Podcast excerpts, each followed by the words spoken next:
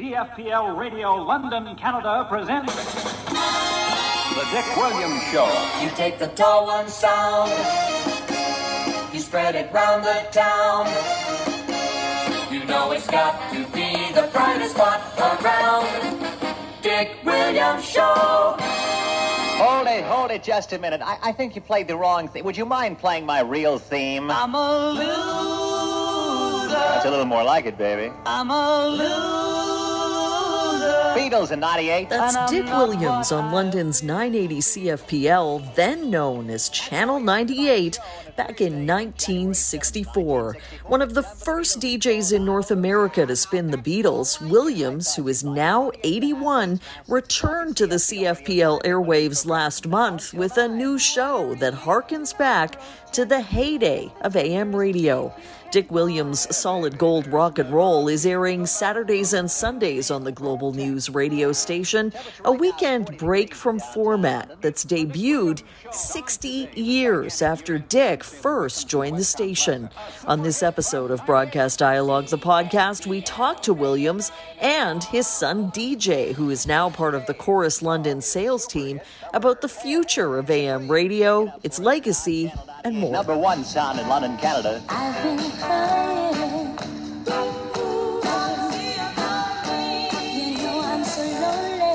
The Actions by the Supremes on CFPL Radio from the super hot hit line, number 10 on Channel 98. CFPL Radio time is 29 now, before 7. Hi, I'm Dick Williams, the tall one. Well, my start was as a 16-year-old in Kitchener on a 250-watt AM station, and basically I learned the ropes in real time from real announcers rather than going to community colleges, which of course didn't exist in those days, to train future radio announcers. So from there I went to Cincinnati at WSAI in Cincinnati, and it was a rock and roll radio station. And all of this time I was going to a university on a co-op school, so I had a visa that allowed me to work in America.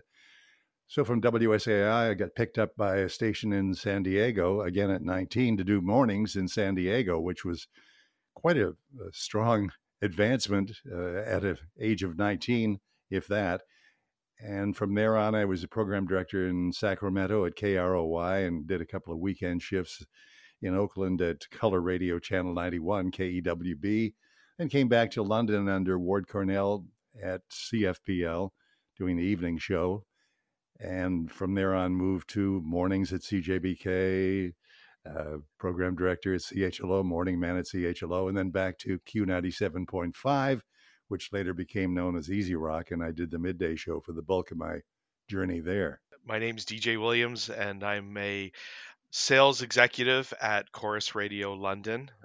Started my journey back along with my dad as a kid, being a young lad going into the radio stations on the weekends and watching Dad perform his art, and eventually went off to school in Montreal at McGill University and got into the concert production business and promotions, and I fell in love with the use of radio in promoting upcoming concerts, and got into sales for Chorus back in 1997. This is my third stint with Chorus after being in the United States for a couple of jaunts of 7 years, where I worked for what is now iHeart. They were called Clear Channel back then. I was part of a new group called Creative Services Group that handled creative services and sales opportunities for over 1,200 radio stations across the U.S., and eventually became a general sales manager for Entercom in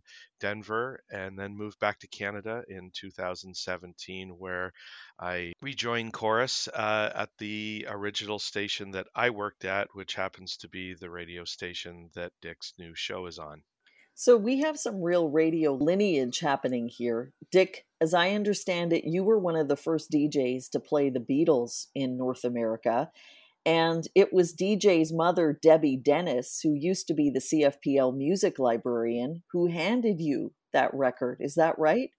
That's pretty close to the truth, of one step removed. But there was a lady in England that basically worked at EMI, Parlophone, and she was able to get some recordings of the Beatles, matter of fact, all of their early releases the day or so after they were actually pressed in test pressings. And she sent them over to a friend of hers in Canada who brought them up to the station. Debbie physically, I guess, handed it to me. But from there on in, the real fun began when I started playing a record that I knew the kids couldn't buy, which was kind of counterproductive in many ways, especially for Capitol Records, because they were trying desperately to get the Beatles licensed to produce their records in Canada. And I was playing them on the air, creating a demand for which there was no way of buying the actual songs I was playing. So tell me what year that was. And were the Beatles a known quantity at that point in Canada? It's such a long time ago. I think 63 was when I started late in 63 playing the Beatles, and it was early in 64, if memory serves, which it sometimes does, sometimes doesn't anymore, that the Beatles actually appeared on the Ed Sullivan Show, which from there on in, the deluge began. So I was about a year ahead of any North American disc jockey playing them at that time. So, Dick, let's talk about what it was like to be on air in London, Ontario, I don't know how many decades it is. I guess it must be 60 years ago. It was a different time. Personality radio is what I grew up in, at least in America. And that basically said that the disc jockey was really his own program director at the same time. So you could pretty well do whatever you wanted because that's what you were hired to do, was to be a wild and crazy guy, as Steve Martin would say. So basically, you got yourself a hook or a moniker, Cousin Brucey at WABC, Bruce Morrow, Dick Biondi, the wild Italian, he called himself. I was Dick Williams, the tall one. And basically, the 2.5 hours that I had to fill every Monday through Friday on CFPL was mine to play with. And so if I liked a song, for instance, I would play it again right then. No formats existed other than the format you chose to follow at that very instant. So it was 100% input from the disc jockey, no input at all from a national program director who might be across the continent in today's radio. And there was a lot of excitement at the time about the medium of radio. You guys were outright celebrities. Yeah, there's no question of it. Of course, in those days, there weren't as many radio stations, too. So that meant that the fewer existing stations had more and more listeners. I mean, I recall at one point, CFPL had something like 90% of the available sets in use. Well, that would never happen in a market of now, close to 20 stations in the London area. So that's basically to put things in their perspective.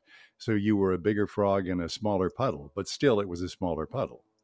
So DJ, what are your early memories of CFPL? And I know you've told me that despite 6 decades passing, that Dick's notoriety has remained intact. Well, for sure. I mean, obviously having a name like DJ has, hasn't helped things, or maybe it's made it better.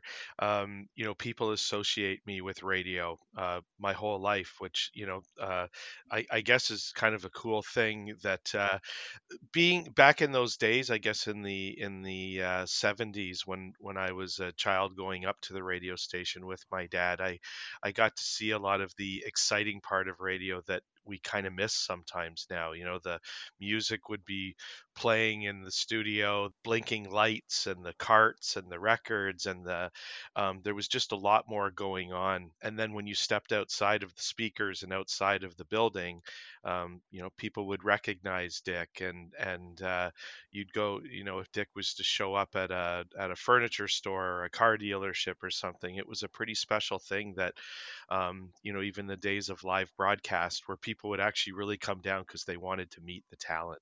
So it was more than just a voice on the radio. So let's talk about the new show and how this came about. I'll speak to that first, and Dick can share the content and all of that. But last year, Dick was spending some time at our house last winter and talking about, the show and radio. And we were kind of brainstorming how we could do something. And what I had learned while I was managing a couple stations out in Denver was that Saturday and Sunday mornings were actually prime time on our station. We were an oldies format, but on the weekends we did what would, I guess, now be called sort of block programming, but it was done by local hosts and it was live. And one of my employees at the time had his own show. It was a restaurant show where the only ads that ran over the course of the 3 hours was actual restaurants. And it was so that the niche audience that they were talking to was so narrow. And with the demand of the fact that here in London in the last few years, we've lost the oldies format locally. There was a really strong oldies station in the market, and there was a oldies station on AM that shut down and turned in their license. So there hasn't been a voice in London for several years for oldies, and there just couldn't be a better time than to bring a name like Dick Williams back into the market and give everybody a show that was free of COVID and U.S. politics in the news. And we thought we'd break format for 3 hours on Saturdays and Sundays and let our listeners celebrate the heritage and the nostalgia of CFPL AM. I want to talk about breaking format because this show is largely music driven. Was it a hard sell to station management? It wasn't a hard sell to convince them of the idea and the legitimacy of doing a show like this. The only concerns we ran into in the very beginning is what our license allowed us to do. And we had to do a little research to figure that out. And I know that, you know, being in an AM station right now, we always have to find new ways to break new ground and connect with a very special audience. And we floated the idea around to some local sponsors, and all of a sudden we realized that this is what people are craving for. They want their station back. They want their personalities back, and couldn't have come at a better time as we're trying to scramble our way out of the pandemic. So Dick, do you want to talk about the concept for the show, and how does it feel to rejoin the station 60 years after first signing on there? Well, it feels terrific, of course, and I'm running my own restaurant show. It's all ham on the menu.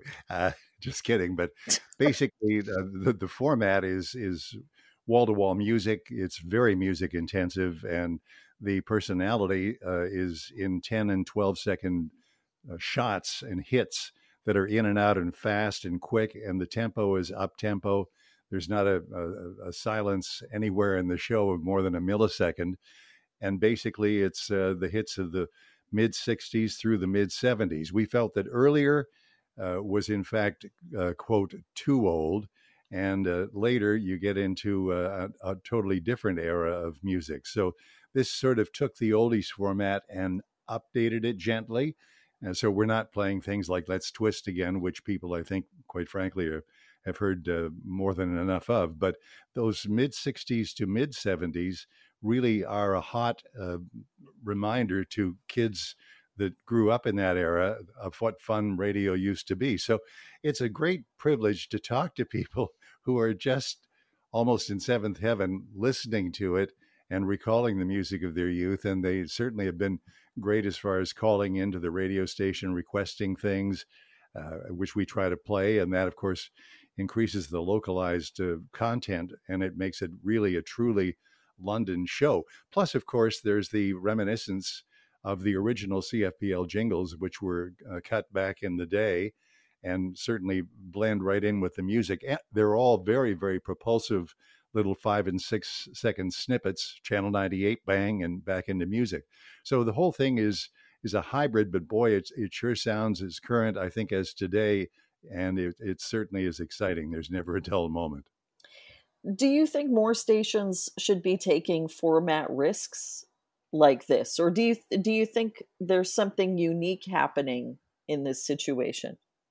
Well, we designed the program, Solid Gold Rock and Roll, with jingles that said that, and that's the generic sound of the radio station that plays it. So this format is designed to be syndicated across Canadian radio and certainly can be easily modified to suit the American market as well. Here, of course, in Canada, we're into the 35% or more in this case of Canadian content. but basically the format can be changed for any individual station and localized just almost entirely as much as it is at CFPL. So, Dick, I know that you were only semi-retired from radio because you've been hosting an online radio station all of this time. Yeah, it's the ultimate, not called a narrowcasting, I guess would be the term we're looking for. It's called Southernmost Radio, and at this point, it's playing hits of the 70s and 80s. And again, you can be very specific when you're running a radio station. And in this case, there are no commercials, so it's wall-to-wall music. But that was fun, and that's where I first was introduced to my longtime friend, Rob Mitchell, who does a great deal, the bulk of the production on the show itself, and certainly is responsible for combining all these elements into the fast-moving final product. So Rob and I have worked together for about the last 10 or 12 years on Southernmost Radio, and just was a natural fit for us to both get together and say, let's take this one step and make the move into the 2000s and get ourselves back on the radio. So, Dick, do you have any thoughts on where radio's been and where it's going? Just that there will always be a need for radio, and certainly the one thing I've learned, and I've learned it very, very well, is there's nothing that beats local. Local is the important thing that sets a station apart, and things are so competitive in these days. The more local you are, the stronger the result will be. I just think it's a great time right now for people to rediscover radio. And throughout this process, one thing that we learned a lot was all of the new and different ways that people can listen to AM radio and go and search out this fun content like this. I mean, I think the pandemic taught us that you can listen to AM radio, whether it's on your desktop, your laptop, your mobile phone. You can ask Alexa to play it. The streaming numbers are fantastic. And so, people, even, if they're traveling somewhere in the world, they can still tune in and listen to the show on the weekends. And, so far we've been getting feedback from all over the world that people have been listening to this show, and I'm just so happy that we're giving it back to them. Yeah. I heard one from Norway the other day. So there you go. I think that's an important part of the conversation, because there has been a lot of discussion about what the future of AM radio is. You see one, DJ. I definitely do. And I had to defend AM radio a lot when I was in the Denver market, because, we hear it a lot. People say, oh, AM radio is dead or whatever.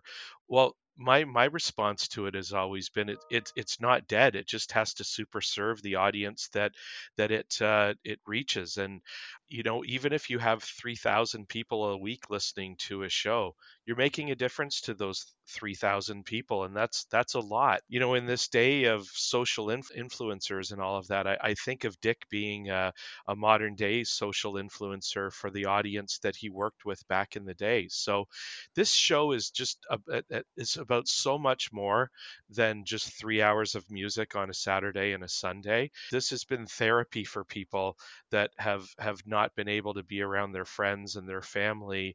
And, radio is community, radio is local. And I'm finding that people are actually, doing appointment tuning for this show, where they look forward to actually taking 3 hours on the weekend, putting it on and having a little escape. And that's exactly what the programming folks at Chorus realized with this too, was that this is something special, and let's break some new ground and try something different. DJ said it very well. It certainly has been an exciting time for radio.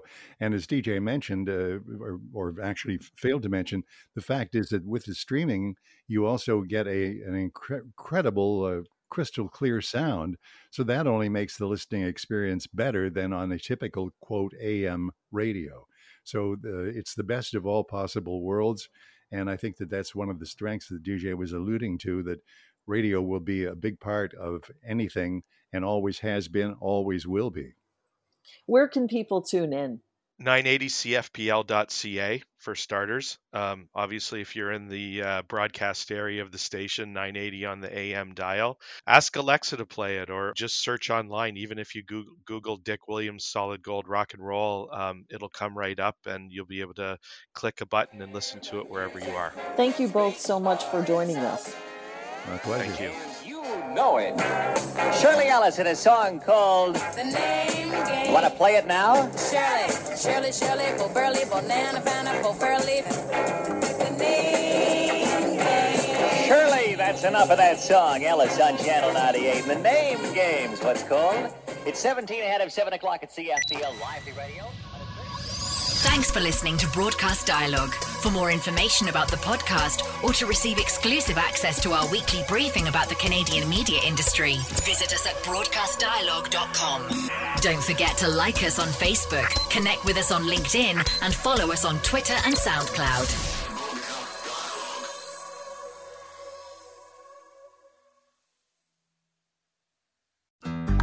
Looking to make the most out of this life and optimize your personal wellness? Then check out the Natural Man podcast. Join me, host Mike C, as we explore all areas of human wellness, physical, mental, and emotional. Learn strategies to optimize your own well-being and be in the driver's seat of your own health. Remember, your doctor works for you. Learn biohacks, neurohacks, ways to improve sleep, and ways to optimize your body and your mind. Check us out on Apple, Spotify, the Fountain app, and at naturalmanpodcast.com.